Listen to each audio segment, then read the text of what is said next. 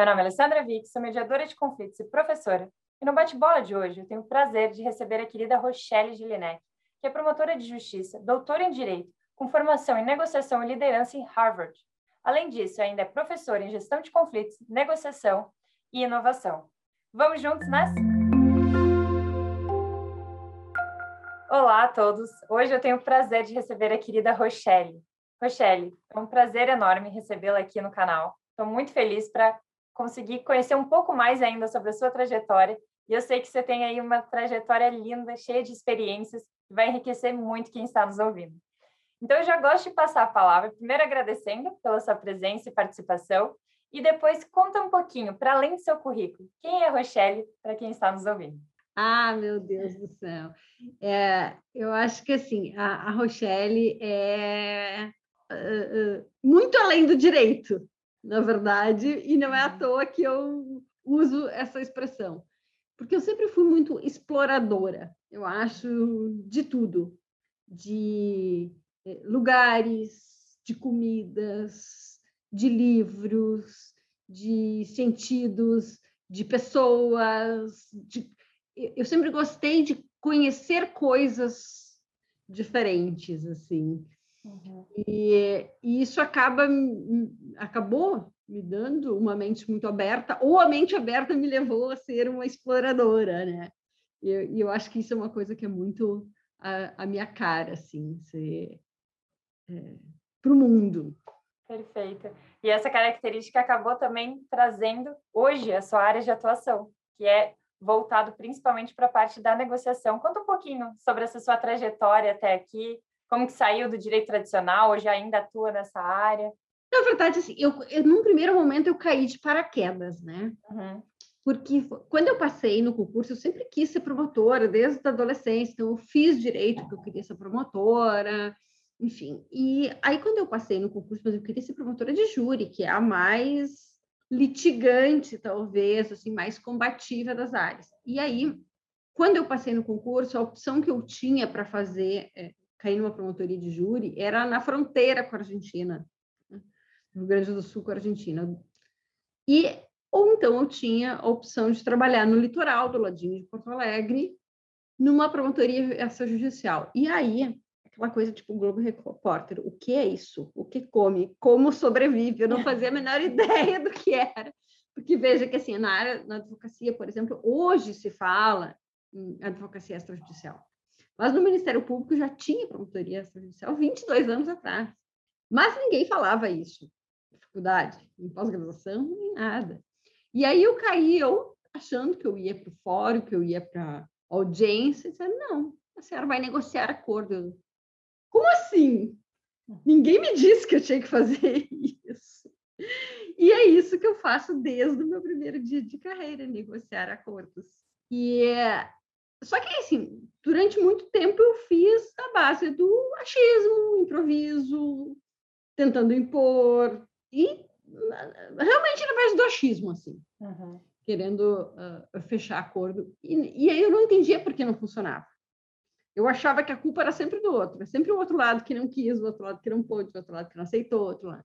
E aí depois eu resolvi fazer pós-graduação para tentar estudar um pouco mais sobre isso. E aí eu fiz especialização, mestrado, doutorado na área do direito ainda, mas sempre estudando sobre o acordo como negócio jurídico.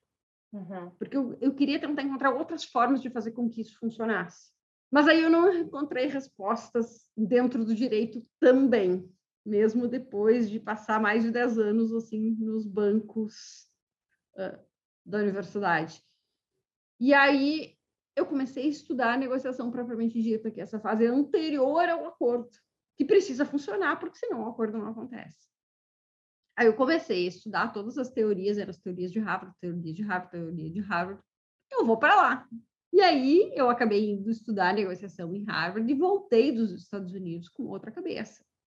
Porque, assim, eles praticam já a justiça negociada lá há 40 anos. De cada 10 casos, eles resolvem nove com negociação. E para eles é um fracasso quando precisa entrar com processo. Uhum. E aí aquilo, e aí eu descobri dezenas de técnicas de outras áreas para conseguir lidar com pessoas, com situações, resolver acordos, contratos, negócios, mas com ideia, conhecimento e técnicas de psicologia, de neurociência, de marketing, de administração, tudo menos direito. Uhum. Então, assim, é, essa, mas essa trajetória toda, ela tem 22 anos, não é uma coisa que foi de um dia para o outro. Mas eu me encontrei nela. Hoje eu não consigo me imaginar, por exemplo, eu sendo promotora de júri, que era o que eu pensava inicialmente. Eu uhum. trabalho 22 anos fazendo acordo. É isso, mas ela, ela levou um bom tempo até eu descobrir qual era o caminho. E é isso que torna o seu trabalho tão rico. E vai ao encontro daquela característica que você comentou no início, né? A questão de estar com a mente aberta, essa curiosidade. Foi um, uma junção de todas essas experiências que você foi atrás e trouxe essas, é, acabou trazendo essas habilidades para o seu dia a dia e com isso consegue resultados, penso eu, muito melhores do que aqueles quando iniciou, que acaba, acabava sendo naquela caixinha, né? Um pouco limitada de pode isso, não pode aquilo, é acordo, aceita ou não, e pronto. Uhum. É impressionante, porque no começo era exatamente isso. Eu chegava com aquele acordo pronto, redigido, uhum. queria que o outro assinasse, e eu não e não funcionava, e eu achava que a culpa era sempre do outro. Lado. Como que não aceitou? Como que não aceitou? Eu não, eu não percebia que era uma inabilidade minha. Uhum. Eu não entendia como funcionava o cérebro das pessoas, como influenciar, como convencer, por que, que as pessoas querem, por que, que elas fazem isso, por que elas não fazem, como mudar o comportamento delas. Porque isso tudo é sobre o comportamento humano. E no mundo jurídico não nos ensinam sobre comportamento humano, né? E eu, assim, eu descobri hoje, me perguntam se eu pretendo abandonar o direito. Não, eu não preciso abandonar o direito. Eu eu posso incorporar esses outros conhecimentos de outras áreas para resolver as coisas dentro do mundo jurídico, porque as pessoas acabam procurando o mundo jurídico para resolver os seus problemas. Uhum. Mas aí a gente é que tem que estar pronto com mais uh, habilidades, eu chamo de mais ferramentas. Uhum. Né? Se a gente uh, uh, quer resolver as coisas só com o martelo, mas se estourar um cano hidráulico, o martelo não resolve. Então, eu preciso de uma caixa de ferramentas, assim, de conhecimento e técnicas de outras áreas para conseguir solucionar conforme a situação, conforme a pessoa, conforme o caso, eu pego a ferramenta mais adequada. E vai adaptando de acordo com as necessidades e com a complexidade também do caso, né? E uma das coisas muito ricas de um, uma negociação muito bem realizada é justamente o cumprimento dessa negociação. Porque quando aquela, digamos, aquela caminhada, ela é de uma forma colaborativa, uma forma integrativa, uma forma onde as partes ali consigam fazer parte realmente daquela negociação, é diferente do que aquele lá no início de, ah, que tal acordo, aceita, quer, quer, não quer, não quer. Então, realmente dá para ver o impacto disso no dia a dia. E fico feliz que você tenha conseguido juntar, não precisou largar o mundo jurídico, conseguiu, pelo contrário, agregar e trazer para esse mundo jurídico essas necessidades atuais, porque infelizmente a gente vê que dentro da caminhada jurídica nós vamos ainda há muito esse ensinamento só para o litígio, é, essa questão da base só voltado para ganhar e perder, não tem uma ideia de pensar além, de buscar outras ferramentas, acaba sendo um pouco mais engessado. Mas isso vem sido transformado com os anos e graças a profissionais como você, essa realidade está mudando, pouco a pouco. Temos que ter esperança e fazer a nossa parte em relação a isso. Eu percebo assim que eh, casualmente, né, algumas pessoas que cruzaram por mim 10, 15 anos atrás e que eu não consegui fechar acordos e que hoje eu tenho que cruzar com essas pessoas de novo, porque eu trabalho muito com administração pública em função uhum. do Ministério Público, então eu, eu, brinco que é a dança das cadeiras, né? Às vezes eles, as administrações voltam e eu tenho que cruzar com as mesmas pessoas e que hoje eu consigo negociar e fechar com essas pessoas. Então eu percebo que era a minha falta de habilidade e que quando eu conseguir essas outras ferramentas, hoje eu consigo negociar melhor e sai todo mundo satisfeito e resolvido. Perfeito.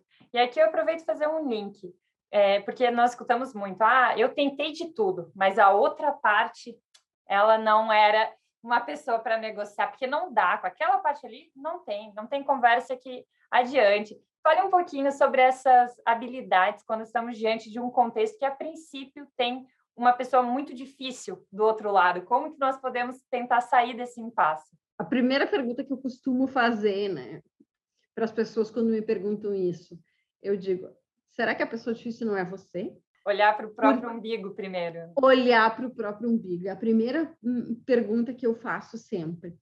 É, tem assim, eu tenho um, um, livro que, que eu sempre indico, que é esse aqui, A Arte de Ser Flexível. Uhum. E é o único que eu conheço sobre o assunto, o que mostra o que é uma mente rígida e inflexível. E eu já tive a experiência de indicar para alguns alunos que, que se achavam super mente aberta, flexível, colaborativos, mediadores, e quando leram, se deram, meu Deus, se deram conta o quanto eles eram inflexíveis e não percebiam. Uhum. Porque então... muitos são até só enquanto a outra pessoa está concordando comigo. Então, ah, tudo bem, sou flexível, aceito várias possibilidades enquanto está aqui dentro daquele enquanto, contexto é. inicial da, que eu tinha previsto, né? Então, então eu, eu, a primeira pergunta que eu faço é essa: olhar uhum. para dentro para ver será que o difícil não é você. Porque aí a segunda coisa, a gente nunca vai conseguir mudar o outro. O que eu consigo é mudar a minha maneira de lidar com o outro, que vai ser continuando, vai continuar sendo aquele mesmo outro que ele sempre foi. Então, com pessoas, tem pessoas que realmente são difíceis? Tem, nós temos vários tipos de pessoas difíceis. A rabugenta, chata, vingativa, o manipulador, o narcisista, o é, é, é ranzinza, o falso, mentiroso, invejoso Uhum. Manipulador tem dezenas de perfis de pessoas difíceis. Bom, aí com essas, eu disse, primeiro, não adianta tentar mudar essas pessoas, porque elas vão continuar sendo como elas são. O que eu posso tentar é mudar o meu jeito de lidar com elas. Uhum. Segundo, essas pessoas não tem como tentar convencer, porque elas só serão convencidas se o meu argumento for ao encontro daquilo que elas já acreditam. E isso, assim, isso é neurociência, é como funciona o cérebro humano. Então, eu só vou conseguir convencer se, se já for a ideia dela. Então, qual é a maneira de lidar com essas pessoas? Não são técnicas de persuasão, eu não posso tentar convencer porque não vai funcionar. Eu tenho que é, sair pela tangente, pelo lado, por cima, por baixo, fazer curva são outros caminhos com pessoas difíceis usando comunicação assertiva. Porque com pessoas difíceis, ou eu dou poder ou eu dou limite. Então, eu tenho que saber dar limites da forma certa para essas pessoas, saber dizer não da forma certa, saber ser assertiva e ir conduzindo com perguntas para que esse outro difícil se dê conta por ele mesmo que ele tem um problema que precisa ser resolvido. Uhum. Porque se eu tentar convencer, eu vou criar mais aversão e aquela pessoa vai se tornar mais difícil ainda. E aí negociação não vai acontecer. Perfeito. Então, é o que eu disse, é, é uma outra maneira completamente diferente de lidar com a pessoa que de fato é difícil. Mas primeiro eu tenho que identificar várias coisas. Primeiro, a pessoa, a outra pessoa que é difícil ou sou eu que é difícil? Uhum. difícil. Segundo, é uma pessoa difícil, ou é uma conversa difícil, ou é um caso difícil, porque são coisas diferentes. Para caso difícil, é um tipo de técnica que você usa, para é, uma conversa difícil, porque eu posso, por exemplo, me dar super bem com a pessoa e ter que ter uma conversa difícil com ela no determinado momento. Não necessariamente ela é uma pessoa difícil. Então, são coisas bem diferentes. Caso difícil, uma situação difícil, uma conversa difícil e uma pessoa difícil. E eu vejo que, que é, em geral, confundem muito isso. Uhum. Qualquer situação difícil, caso tudo, as pessoas uh, generalizam. Imputam, generalizam e culpabilizam dizendo que esse outro é difícil. Uhum. E nem sempre eu estou tratando de uma pessoa, pode ser um caso complexo. Pode ser que eu não esteja sabendo lidar com esse caso, com essa conversa com essa pessoa, e não uhum. necessariamente ela, de personalidade, é difícil. Perfeito. Essa separação também ajuda a trazer mais clareza para o caso. Porque quando a pessoa está envolvida, normalmente, diante de um conflito, diante de uma situação difícil, é, fica mais difícil ainda conseguir separar as coisas, né? E esse é um do, vamos dizer, uma das bases quando falamos de negociação, de mediação, é conseguir ver que não sou eu contra você, mas eu e você contra o problema, tentar resolver aquela situação. Quando parece algo simples, muitas vezes, mas é complexo conseguir fazer isso quando estamos diante, vive, vivenciando mesmo aquela situação. E, e, assim, eh, na verdade, essas situações difíceis, casos difíceis, pessoas difíceis, eles aparecem em diferentes âmbitos. Familiar, trabalhista, empresarial, eh, qualquer negócio que você vá fazer com alguém, comercial. Enfim, pessoas difíceis estão por todos os ambientes, situações difíceis acontecem em N momentos da vida. E as, eu percebo que muitas vezes pessoas, a própria pessoa que está envolvida ela não consegue lidar com a uhum. situação, e às vezes os profissionais que as representam também não conseguem lidar com a situação.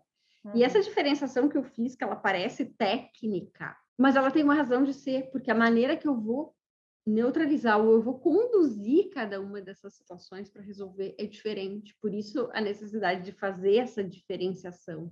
Eu percebo muito das pessoas envolvidas no conflito, ou até dos profissionais do direito, que me vêm e me perguntam: ah, como é que eu faço para o outro admitir que ele errou? E daí eu uhum. digo: já começa o problema aí. Primeiro, que se eu faço em erro, eu já estou culpando alguém. Em vez de falar em erro, vamos falar em problema. Como a gente faz para resolver esse problema? Ou admitir que existe um problema? Então, eu tiro o foco da pessoa e coloco no problema. Uhum. E segundo, para que admitir o erro? Onde isso levará, realmente? Onde isso levará? O que é passado uhum. morreu. A negociação a gente olha para frente, como resolver para o futuro. Mas a gente percebe essa, essa maneira de lidar, querendo a culpabilização, enfim, tanto das pessoas envolvidas quanto de muitos profissionais que são procurados por elas para tentar resolver que também acabam conduzindo da mesma forma. Uhum, perfeito. E para quem está nos assistindo, conseguir visualizar um pouquinho melhor, poderia trazer algum exemplo prático que tenha acontecido, respeitando, claro, a questão de confidencialidade, algo ou uma forma de dar um exemplo sobre a técnica em si, de comunicação assertiva para lidar com pessoas difíceis, assim. É. é existe assim até é, eu gosto de usar até uma, uma ordem digamos do que eu tenho que dizer que depois de um tempo a gente automatiza isso e, e fica mais fácil e a gente acaba usando daí nas nossas relações pessoais profissionais em tudo mas eu tive uma experiência agora semana passada até de ter que negociar com uma pessoa que eu tive que negociar 15 anos atrás e que eu não soube conduzir a negociação porque ele era teimoso porque ele era difícil porque... e de fato é. Uhum. é. Eu tinha a minha inabilidade, mas é, eu vejo que continua sendo uma pessoa difícil, mas eu consegui contornar de outra forma, fazendo o que eu brinco assim, o momento da conversa fiada, porque às vezes é, a solução não se dá no momento de resolver objetivamente um problema, ela se dá no momento do que eu chamo de conversa fiada, uhum. que é uh, aprender a fazer o rapport, achar pontos de conexão, trazer o outro para colaborar e dar uma parcela é, do problema para ele resolver, para ele trazer a contribuição dele para ajudar a resolver.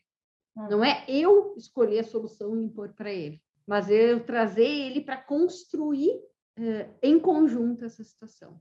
E eu fiquei impressionada com a reciprocidade que eu tive da pessoa que veio junto e a gente conseguiu fechar um acordo que este mesmo acordo que eu não consegui fechar 15 anos atrás.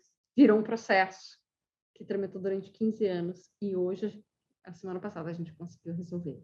Porque eu mudei a forma de me comunicar com ele. E eu soube fazer usar o rapport, fazer a interação, fazer a conexão, contar uh, histórias, que são todas maneiras de conectar outra pessoa, encontrar coisas em comum, ao invés de imputar culpa para ele, eu uh, usei da colaboração, da conexão, das histórias, do rapport, para que ele se entregasse e viesse construir em conjunto a solução, e a gente, de fato, conseguiu resolver, e era uma questão bastante séria, envolvendo assim, milhões de reais uhum. do erário público. Fico feliz em, em saber desse resultado, e demonstra como você falou antes, eu costumo falar muito isso também, que é, nós não conseguimos mudar a outra pessoa. Nem adianta vir com essa. Como que eu faço? Muitas pessoas perguntam, ah, como que eu faço para mudar o outro? Como eu faço para ele enxergar isso? Não é isso. Tem que começar com nós mesmos. Nós precisamos mudar o nosso filtro, a forma como a gente está vendo aquela situação, como nós estamos vendo aquela pessoa. E com essas habilidades, construir essas ferramentas, conseguir aplicar para realmente trabalhar ainda melhor aquela situação. Adorei a ideia da caixa de ferramentas, porque é realmente isso. Não tem como ter uma receitinha de bolo. Olha, faz isso que vai sempre dar certo. Não tem como, porque cada pessoa é uma pessoa, cada situação é diferente, tem uma complexidade diferente, enfim. E realmente muito interessante mostrar essa sua, esse seu exemplo prático, que mostrou como você mudando já foi suficiente para conseguir chegar em outro resultado. Porque o que eu escuto de pessoas deve ouvir também, de, ah, mas não adianta, aqui não tem mais o que fazer. Não, porque essa pessoa é sempre assim. Não, eu posso fazer o que for que a pessoa. Será? Será que você realmente tentou tudo que podia? Será que você realmente está aplicando ali naquela situação para resolver ou continua também já ali fixo? E as, sabe que às vezes tem, tem situações muito simples, maneiras muito fáceis, você precisa estar aberto é para enxergar isso. Eu, eu, dei este exemplo aí, que eu utilizei, né? O rapport, a colaboração, enfim, a construção conjunta de solução com ganhos mútuos, aí, uh, num caso em que eu mesma não tinha uh, conseguido resolver. Uhum. Uh, mas eu vejo casos, enfim, de alunos e outras pessoas que eu tenho contato, né? que muitas vezes a posição externada das pessoas ela é traduzida em ressentimento e em dinheiro, seja em questões trabalhistas, empresariais, familiares, enfim. Mas sempre por trás do dinheiro existe alguma outra coisa por trás, uhum. né? que pode ser nobre ou não. Às vezes pode ser um sentimento, ressentimento, vingança, necessidades reais de, de manutenção, de sobrevivência, é, de reconhecimento, de valorização, são outras coisas que a gente precisa aprender a desvendar, porque daí eu consigo encontrar outras formas de, de resolver. Eu lembro de um aluno que um dia me disse assim: Ah, hoje eu não sei se eu acredito mais nessas técnicas aí, de mediação, de negociação, porque hoje eu tive uma audiência de exoneração de alimentos, a filha já tem 25 anos, que absurdo, já mora com o namorado, já se formou e continua exigindo a pensão do pai, e ela é uma pessoa difícil, e daí veio a pessoa difícil, uhum. e que é, é, já tentei de tudo e não tem jeito de fechar um acordo, porque é um absurdo ela querer isso. E, e que ela, a filha, essa filha teria dito assim: ah, eu não vou abrir mão da pensão porque meu pai uh, uh, nunca me deu bola, nunca me deu fé. Aí quando ele falou isso, eu parei e disse assim, você já parou para pensar que talvez um pedido de desculpa, um abraço desse pai resolveria? Não é sobre dinheiro. Então, será que ela é a pessoa difícil ou ela está pedindo um afeto que o pai nunca deu? Então, quando a gente começa a enxergar de outra forma, a gente começa a ver soluções que são simples. Mas que às mas vezes que é as pessoas acabam enxergar... se escondendo por trás de uma posição, atrás de um pedido e não não quer sair dali porque é uma proteção de certa forma para não ir naquele ponto que é mais delicado, que é mais sensível. Mas esse exemplo foi uma coisa que eu percebi muito, assim, que enquanto eles ficavam insistindo que ela era uma pessoa difícil, e eu disse, talvez essa pessoa difícil é, se abrisse com um abraço. Uhum. Né? Então, às vezes, é o que eu pergunto: será que de fato é uma pessoa difícil? Uhum. Perfeito. Ou não estão conseguindo enxergar o problema com outros olhos? Perfeito. E algumas pessoas às vezes criticam, né, esse tipo de visão e até como comentou antes que o aluno não acreditava nessas técnicas porque acham que é um mundo muito uma bolha, quase como se fora, fora da realidade ou que não se aplicasse em, em todos os contextos. Mas as pessoas não percebem, às vezes, que mesmo quando estamos falando de empresas, são pessoas que estão por trás. Então, quando tem pessoa, tem sentimento, tem a questão ali histórica daquela relação que vai impactar de alguma forma, que está travando aquela situação ou eventualmente um acordo. Então precisa ir atrás disso. Não é uma questão longe disso, algumas pessoas querem misturar com é, atendimento, terapia, não tem nada a ver, é questão de uhum. identificar realmente o interesse por trás daquela posição inicial, por trás daquele pedido.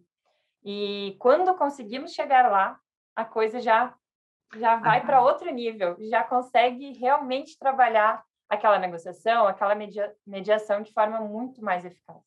Eu costumo dizer que assim, é, a gente é como uma cebola, cada um de nós. Né? A gente tem aquela casca ou aquela armadura e ali a gente externa o que a gente quer, o que a gente pede, o que a gente diz que quer e precisa.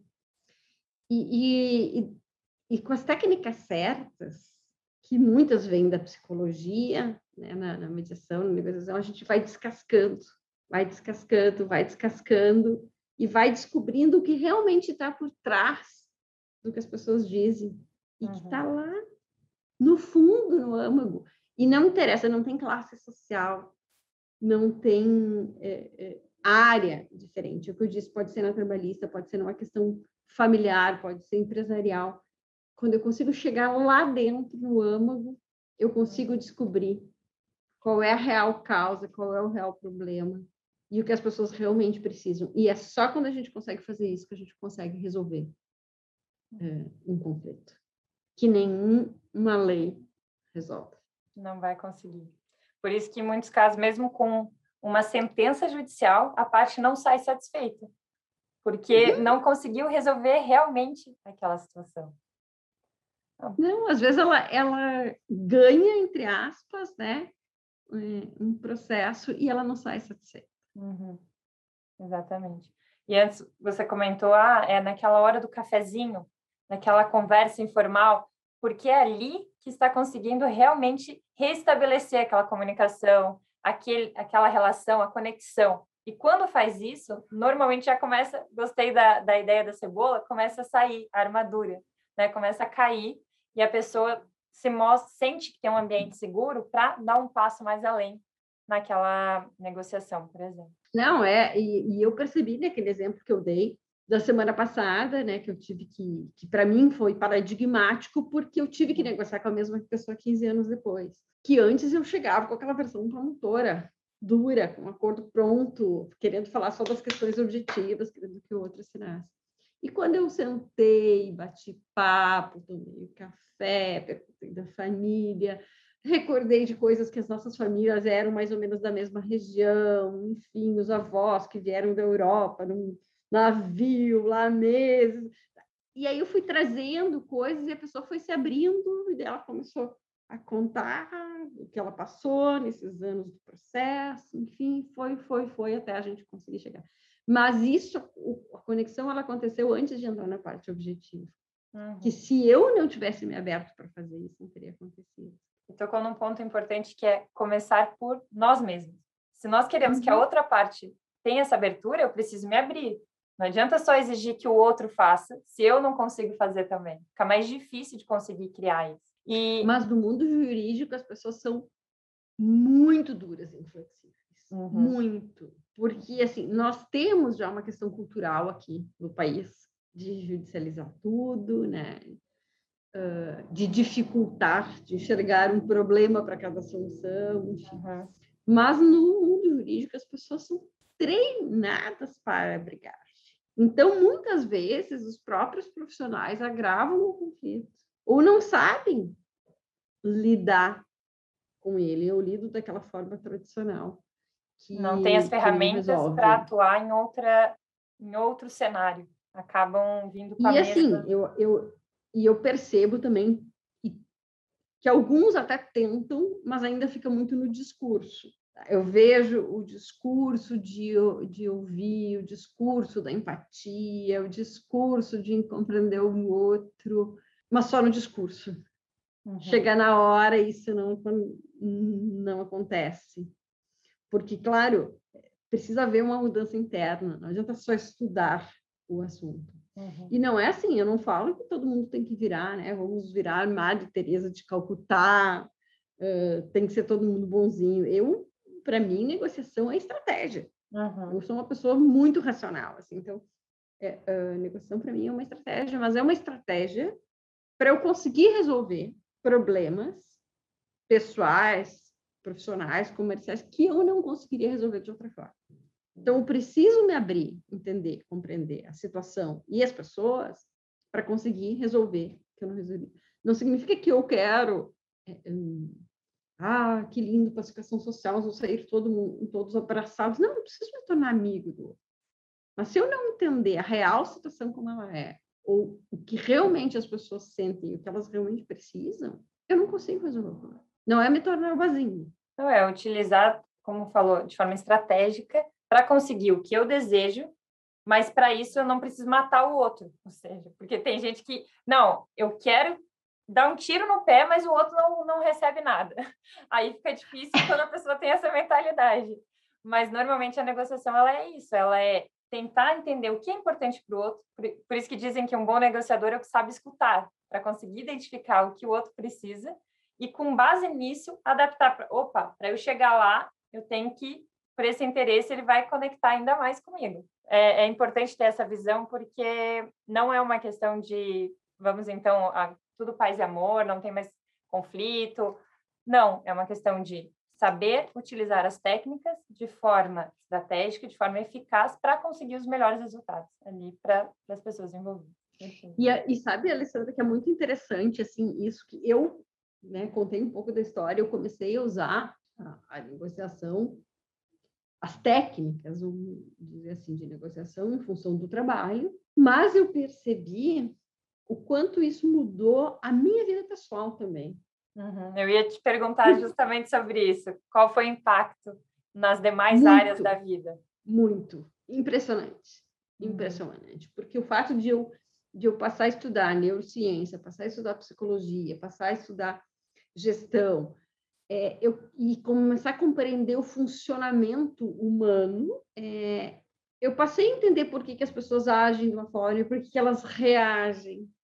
Uhum. É, e conseguir começar a me comunicar melhor com o meu pai, com o meu filho, com os colegas. É, então, não era só assim negociar acordo com a outra parte num caso jurídico, uhum. mas as minhas relações pessoais e profissionais mudaram completamente a dinâmica quando eu mudei é, e aprendi a me comunicar melhor, sem impor o que eu pensava para todo mundo. Uhum. E hoje eu até fiz uns stories no, no, Instagram, brincando, porque eu fui no shopping com meu filho é, comprar um tênis para ele. E aí, entro nas lojas, os, os, vendedores tentam usar vários gatilhos e técnicas de negociação que, e técnicas de venda, que são praticamente a mesma coisa, né? E é, eles, eles não conseguem me pegar, né? Porque eu não caio em gatilho nenhum, conheço todos. Quando os caras estão tentando usar o pegar e largar, ou esse aqui é o último, não tenho mais, amanhã não vai ter. Todas as técnicas que eles usam de vendas ou de gatilho, comigo eu não caio nenhuma porque eu conheço. Uhum. Então eu vejo que, que, essas coisas ajudaram nas minhas relações pessoais, que eu, eu disse, desde questões de conflito ou de comunicação, até não ser enganado numa loja ou comprar o que eu não queria, o que não precisava, e que hoje eu identifico quando os vendedores fazem isso, e eu consigo me blindar, às vezes dá vontade de rir. Mas a gente começa a ver que isso muda a dinâmica da nossa vida em vários aspectos. Completamente. Eu senti o mesmo com a mediação de conflitos. Depois que realmente, antes, eu de certa forma sempre gostei de tentar pelo acordo, tentar pela comunicação, mas depois, com as técnicas, isso fez muita diferença para a vida pessoal, para no trabalho. Algumas pessoas falam, ah, mas parece que as pessoas estão sempre que as coisas vão correndo do jeito que você espera. Não é isso, mas sabendo se comunicar da melhor forma, as coisas fluem diferente. A gente tem, principalmente falando da cultura aqui no Brasil, né, uma cultura muito litigante, aquela ideia de se eu admitir que o outro está certo, então eu estou é, dizendo que eu sou o culpado, que eu estou errado. Quando a gente deixa de pensar nessa forma, só do certo e errado, do é isso ou aquilo, nossa, já traz uma leveza, já traz uma relação completamente diferente. Então, eu concordo plenamente que essas técnicas são para a vida, melhoram todas as nossas relações. É, é uma mudança de mindset mesmo. É, completamente. Vê esse caso que eu contei aí do, do, do ex-prefeito, né? Eu, eu, fiquei pensando agora nisso que, que tu disseste. Eu não senti como, ah, eu saí perdendo. Não, eu consigo assim, eu consegui fechar uma coisa que uhum. eu não conseguia antes. Então, quando a gente usa a, as técnicas e facilitam as coisas, eu não vejo como perda eu ter que aceitar alguma coisa, eu ter que admitir algo para o outro. Mas eu consigo enxergar o lado positivo, que eu consegui fechar uhum. uma coisa que antes eu, eu não conseguia, né? Então, realmente é mudança de, de mindset. E técnicas, eu digo assim, técnicas são boas práticas. E a gente gosta delas porque elas funcionam, porque uhum. elas facilitam a nossa vida. Não é porque eu quero ser uma pessoa formal, ai, tem que ser tudo no quadradinho da técnica. Não, é porque elas vêm para facilitar uhum. algo que eu não que eu achava complexo e elas tornam simples. E enquanto você foi falando, eu pensei assim, para quem está nos ouvindo, né, que não tem nenhuma bagagem, não quer, opa, quero começar hoje a lidar melhor no dia a dia, conseguir negociar, porque nós estamos negociando o tempo todo, todos os dias, o tempo todo. Desde o filho, do pai, do vizinho, como falou, nas lojas, é no trabalho, todos os contextos. O que, que você diria assim para começar? Começa por aqui alguns pontos assim para colocar em prática. Bom, mudar a comunicação, né? Mas eu acho que assim, eu poderia indicar algumas coisas para estudar uhum. a respeito. Porque tem alguns livros que é, mudaram, foram que começaram a mudar o meu mindset, que foi esse o Como Chegar ao Sim. Uhum. É a base. Falamos que é a, é a base da, da negociação. E eu me lembro que, assim, quando eu li ele a primeira vez, meu Deus, por que, que não me contaram isso antes? Uhum. E, e, comunicação não violenta. Eu acho que são os dois para começar, sim, a mudar o mindset e, enxergar que existem outras formas de eu resolver o, os meus problemas. E eu chamo de problema qualquer coisa que eu tenho que resolver. Desde uhum. fazer um filho comer brócolis, é, se tem alguém mais novo aí nos ouvindo, nos assistindo, assim, é como pegar alguém no Tinder, se tem que é, quero negociar salário com alguém, quero negociar um acordo com alguém, quero fechar um contrato de honorários. Qualquer coisa que eu tiver que negociar com o marido, onde eu vou passar as férias, uhum. para tudo, para tudo. Quando a gente aprende a se comunicar e começa a entender um pouquinho mais de negociação, facilita muito na nossa vida. Então, acho que para começar lendo esses dois livros, já vai assim, ó, ter um monte de ideias de como começar a mudar mas negociação é prática. É. é prática. É estudar e praticar, estudar e praticar, estudar e praticar, e depois a gente internaliza. É como eu disse, eu comecei estudando questão do trabalho, hoje eu chego até numa loja negocio de outra forma. Uhum. Mas o primeiro passo, eu acho que assim, esses dois livros aí dá para. É, é um excelente começo a, a, a, mudar o mindset e aí depois praticar, fazer curso, treinamento, enfim, para quem quiser aprimorar um pouco mais das habilidades, porque de fato não é só para o trabalho, é para a vida. Realmente são ferramentas que mudam completamente todos os contextos da nossa vida. Vale a pena, porque nós estamos o tempo todo negociando, comunicando, lidando com situações mais difíceis, mais complexas. Então, por que não tirar um tempo para dedicar, para estar tá realmente preparado para isso, né?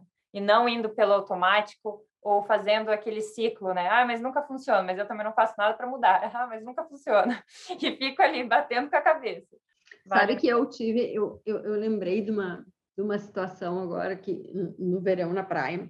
É, o meu pai sempre foi uma, uma pessoa difícil e não é dessas assim é, daqui, pensa naquelas que, que, enquadra em todos os tipos de pessoas difíceis, ele se enquadra em todos.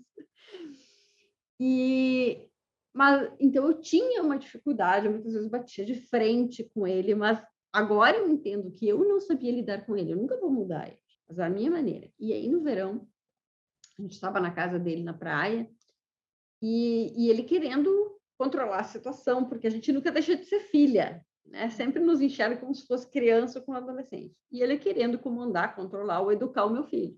E a Rochelle, de 15 anos atrás, iria bater de frente com ele. Dizer, não, eu que sou a mãe, eu que tenho que, eu que vou educar, não se mete, enfim. A Rochelle de hoje, de, com outra forma de se comunicar, com outra forma de negociar. E foi engraçado, me veio na cabeça, na hora, assim, ele falou alguma coisa, uma tabela que eu passo para os meus alunos da ordem de comunicar as coisas no Eu lembrei da tabela e usei a ordem, assim, a forma que eu fui extremamente assertiva com ele. Sabe quando ele levou um susto assim? E aí ele, ele meio que se enquadrou e nunca mais ele fez da forma que ele fazia isso, de hum. querer ele é, intervir na, na, educação do meu filho, por exemplo, que era uma coisa, um ponto de choque ali. Mas foi em, em função da minha mudança de, de atitude, da minha mudança de comunicação e da minha mudança de negociação com ele. Uhum. Então, veja que, assim, é, é, mesmo nas questões familiares, a gente consegue conduzir de outra forma. Porque muitas vezes as pessoas falam, ah, mas o outro não respeita o meu espaço, que o outro não entende os meus limites. Mas será que eu estou realmente comunicando e passando esses limites? Claro, de forma respeitosa, mas estou realmente conseguindo colocar isso? Ou eu, eu espero que o outro, por me conhecer há tanto tempo, saiba o que eu gosto, o que eu não gosto, até onde eu quero ir? A gente vê muito isso na prática, né? Que a pessoa muito, muito. funcionar da forma como deseja e espera que o outro respeite, sendo que nem ela está conseguindo passar isso. Sabe que tem um exemplo que eu, eu li em algum livro de, de, negociação, mas ele caiu muito na real, porque é uma coisa que a gente vê muito e sabe que acontece.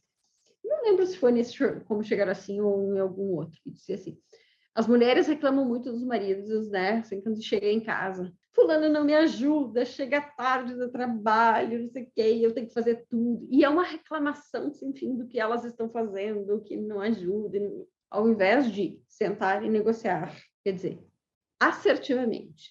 Uhum. Fulano, eu fico muito sobrecarregada, porque eu tenho que trabalhar, eu tenho que fazer a janta, eu tenho que cuidar do fulaninho, do beltraninho quando chega em casa, e também isso.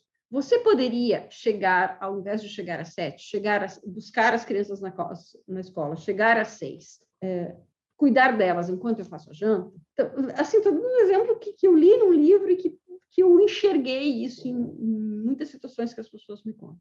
Uhum. Ao invés de ficar reclamando e dizendo o que eu não quero que o outro faça, uhum. eu comunico assertivamente e objetivamente o que eu quero, a ação que eu quero que ele faça. E objetivamente, colocou um ponto essencial, que principalmente quando falamos de questões familiares, o lado mais pessoal, nós deixamos isso de lado. Quase que, não, se, se eu estou numa mesa de negociação, se eu estou no trabalho, eu consigo, mas no resto não. Sendo que nós precisamos disso para realmente tornar aquilo palpável. Senão fica aqui no mundo das ideias, como eu gostaria, no mundo abstrato, imaginando cenários que não consigo aplicar. Então, esse exemplo foi. Não, eu, esse, é, esse exemplo eu li num livro, mas assim, ele, eu gravei muito, porque eu já vivi isso dentro de casa, já vi isso nos pais e amigas, ouço muito. Quando eu trabalhei em vara de família, eu ouvia muito também. É aquela lamúria, aquela lamúria das lamentações, mas as pessoas não dizem objetivamente, concretamente, qual é a ação que ela quer que o outro faça. Uhum. E isso é negociação. Eu vejo que a forma de comunicar saber pedir, é, a, a forma de se comunicar sendo assertivo, direto, objetivo, pode mudar a dinâmica de tudo, dentro de casa, fora dela, no profissional, no pessoal. É isso mesmo. Você trouxe como exemplo que foi muito fácil de visualizar, porque na prática, às vezes as pessoas ficam, ah, não, mas nesse contexto aqui não cabe. Cabe. cabe desde uma negociação, como você falava antes, um contexto dentro do tribunal, até no dia a dia dentro de casa. Então, cabe, e essas técnicas, elas são transversais a tudo. Cabe até com nós mesmos. Às vezes nós estamos ali tentando, será que eu faço isso? Será que não faço? Será que eu melhor? Opa, peraí, deixa eu pensar. Deixa eu pensar e começar a negociar para ver se esse é o momento ou não. É, eu, eu, costumo dizer que a gente, a gente faz três negociações sempre. A gente faz com a gente mesmo, porque eu tenho que lidar com os meus dogmas, uhum. com as minhas crenças, com os meus preconceitos, com os meus prejulgamentos, inclusive em relação ao outro, né? O que eu penso. E ter consciência disso também, né? Ter consciência disso. Depois, eu negocio com o meu lado, né? porque sempre tem pessoas que não fazem parte de uma negociação, mas que influenciam quem faz. Uhum. Então, por exemplo, se eu tenho que negociar alguma coisa com o meu marido, onde eu vou passar as férias, ou se eu vou me separar, ou se eu vou casar, ou se eu vou mudar o filho de escola, qualquer coisa. Sempre tem quem faz o agravo de ouvido, né? Tem o pai e a mãe que influencia, tem o sócio, tem a amiga. Tem... Então, quando eu digo negociar com o meu lado, eu tenho que negociar comigo, eu tenho que negociar com quem me influencia, porque às vezes eu tenho que dar explicação para essas pessoas. Uhum. E, e, muitas vezes tem gente que não se dá conta, para depois negociar com o outro lado. Então, são três negociações que a gente faz. E eu preciso perceber e me dar conta disso, porque se eu esquecer de uma dessas perninhas do tripé, ela desanda e não funciona. Perfeito. Essa... E aí vira esse exemplo vira conflito. Uhum. Que colocou que nós muitas vezes não temos consciência de que tem outras pessoas influenciando essa nossa tomada de decisão. Essa situação foi fundamental, porque várias vezes, não, sou eu e fulano aqui nessa situação. Será? E toda, todo esse pessoal que está aqui, direta ou indiretamente, trazendo algum posicionamento ou tendo uma influência grande que tá, está afetando. Então, às vezes, a pessoa até quer, mas ela não conseguiu ainda realmente conseguir alinhar com essas pessoas e depois não consegue passar isso para o outro e fica uma bola de neve ali, uma confusão naquela, naquele conflito.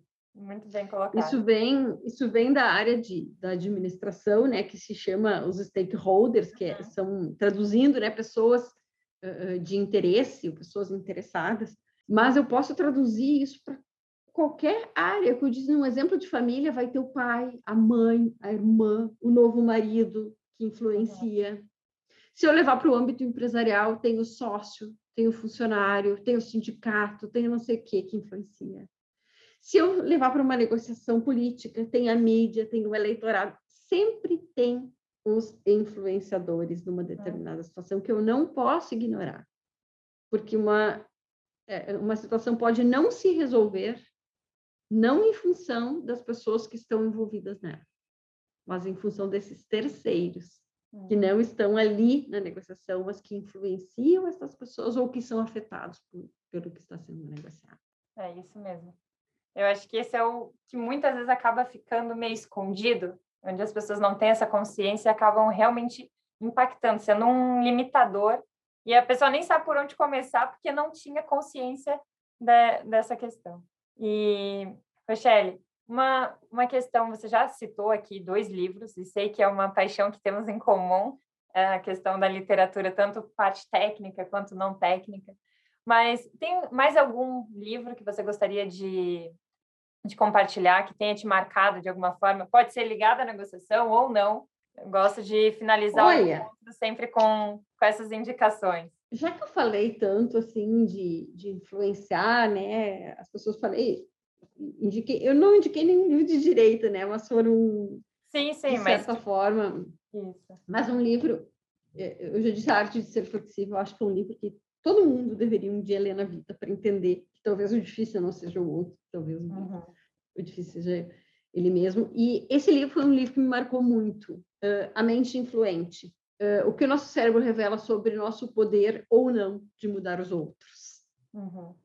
E lendo esse livro, a gente entende que não tem como mudar ninguém. Não tem como mudar ninguém. Eu tenho que aprender a lidar com esses alguém mas ele explica, é um livro de neurociência de uma linguagem super simples, mas que eu consigo compreender como as pessoas funcionam, como o cérebro humano funciona, como não bater de frente com elas, uh, como convencer, como me comunicar, para que ela compreenda, entenda, mas primeiro eu preciso entender como o ser humano funciona. Eu acho que uma riqueza nessa visão e também agir dessa forma é mostrar que, opa, eu tenho as rédeas da minha vida. Eu posso lidar, eu posso escolher como eu irei reagir nessa situação. Eu posso, ok, tá aqui a situação, não, não tenho como. Nós falamos muito da questão hoje em dia da pandemia, por exemplo. Ela está aqui. Agora, o que eu posso fazer nessa situação? Eu não tenho como mudar. Ou o... vou para o poço, Exato. ou eu uso isso como alavanca para saltar. Exatamente. Porque a gente, todo mundo, qualquer pessoa, só cresce na adversidade. Porque a gente não se mexe para fazer nada quando a gente está estável. Uhum.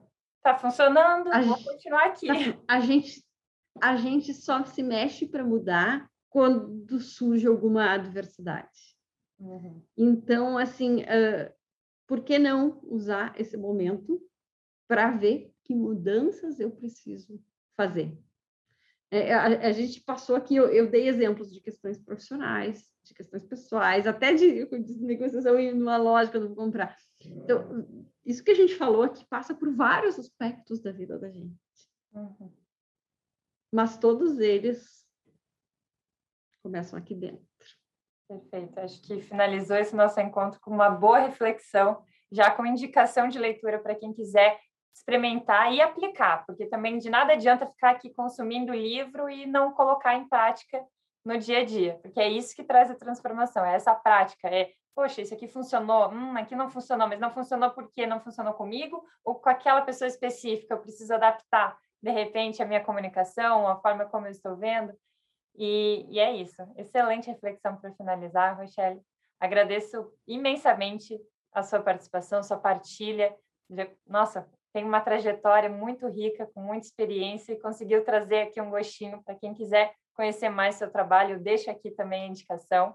E não sei se gostaria de finalizar com alguma mensagem agora. Eu acho que só dizer para que as pessoas é, olhem para dentro de si, porque olhando para dentro de si, você descobre qual é o seu superpoder e também qual é a sua criptonita. Quem quiser, assim, eu, eu é, a falo, é a base. Eu falo todos os dias sobre negociação no meu Instagram, quem quiser me seguir, arroba negociação jurídica lá, sobre isso que a gente falou aqui, mais um monte de outras coisas aí, olhando para dentro e olhando para fora, às vezes também. Uhum. Perfeito. Agradeço imensamente por toda essa riqueza de conhecimento, de experiência. E fica o convite para quem está nos ouvindo de vale a pena investir o seu tempo para ter essas habilidades, porque nós lidamos diariamente com isso, em todos os contextos. Então, melhor estarmos preparados para conseguir lidar com essas pessoas difíceis no nosso dia a dia. Muito obrigada por ter assistido o vídeo. Fiquem à vontade para mandar mensagens, perguntas, que nós temos todo o prazer em ajudar em dar seguimento e direcionar aqui nessa, nessa caminhada, porque eu costumo dizer, Rochelle, que é um para a vida, né? Não é, não é, não basta, ah, tenho então aqui, posso aplicar para sempre, porque a gente vai mudando, o outro vai mudando, então nós precisamos estar sempre atualizando também essa caixinha de ferramentas, não é mesmo? E que bom que a gente muda, né? Porque se é. a gente não muda, a gente não evolui. Exatamente. Muito obrigada, Rochelle. Um prazer. Obrigada, Alessandra. Um prazer e obrigada pelo convite. Um beijo grande e até o próximo vídeo.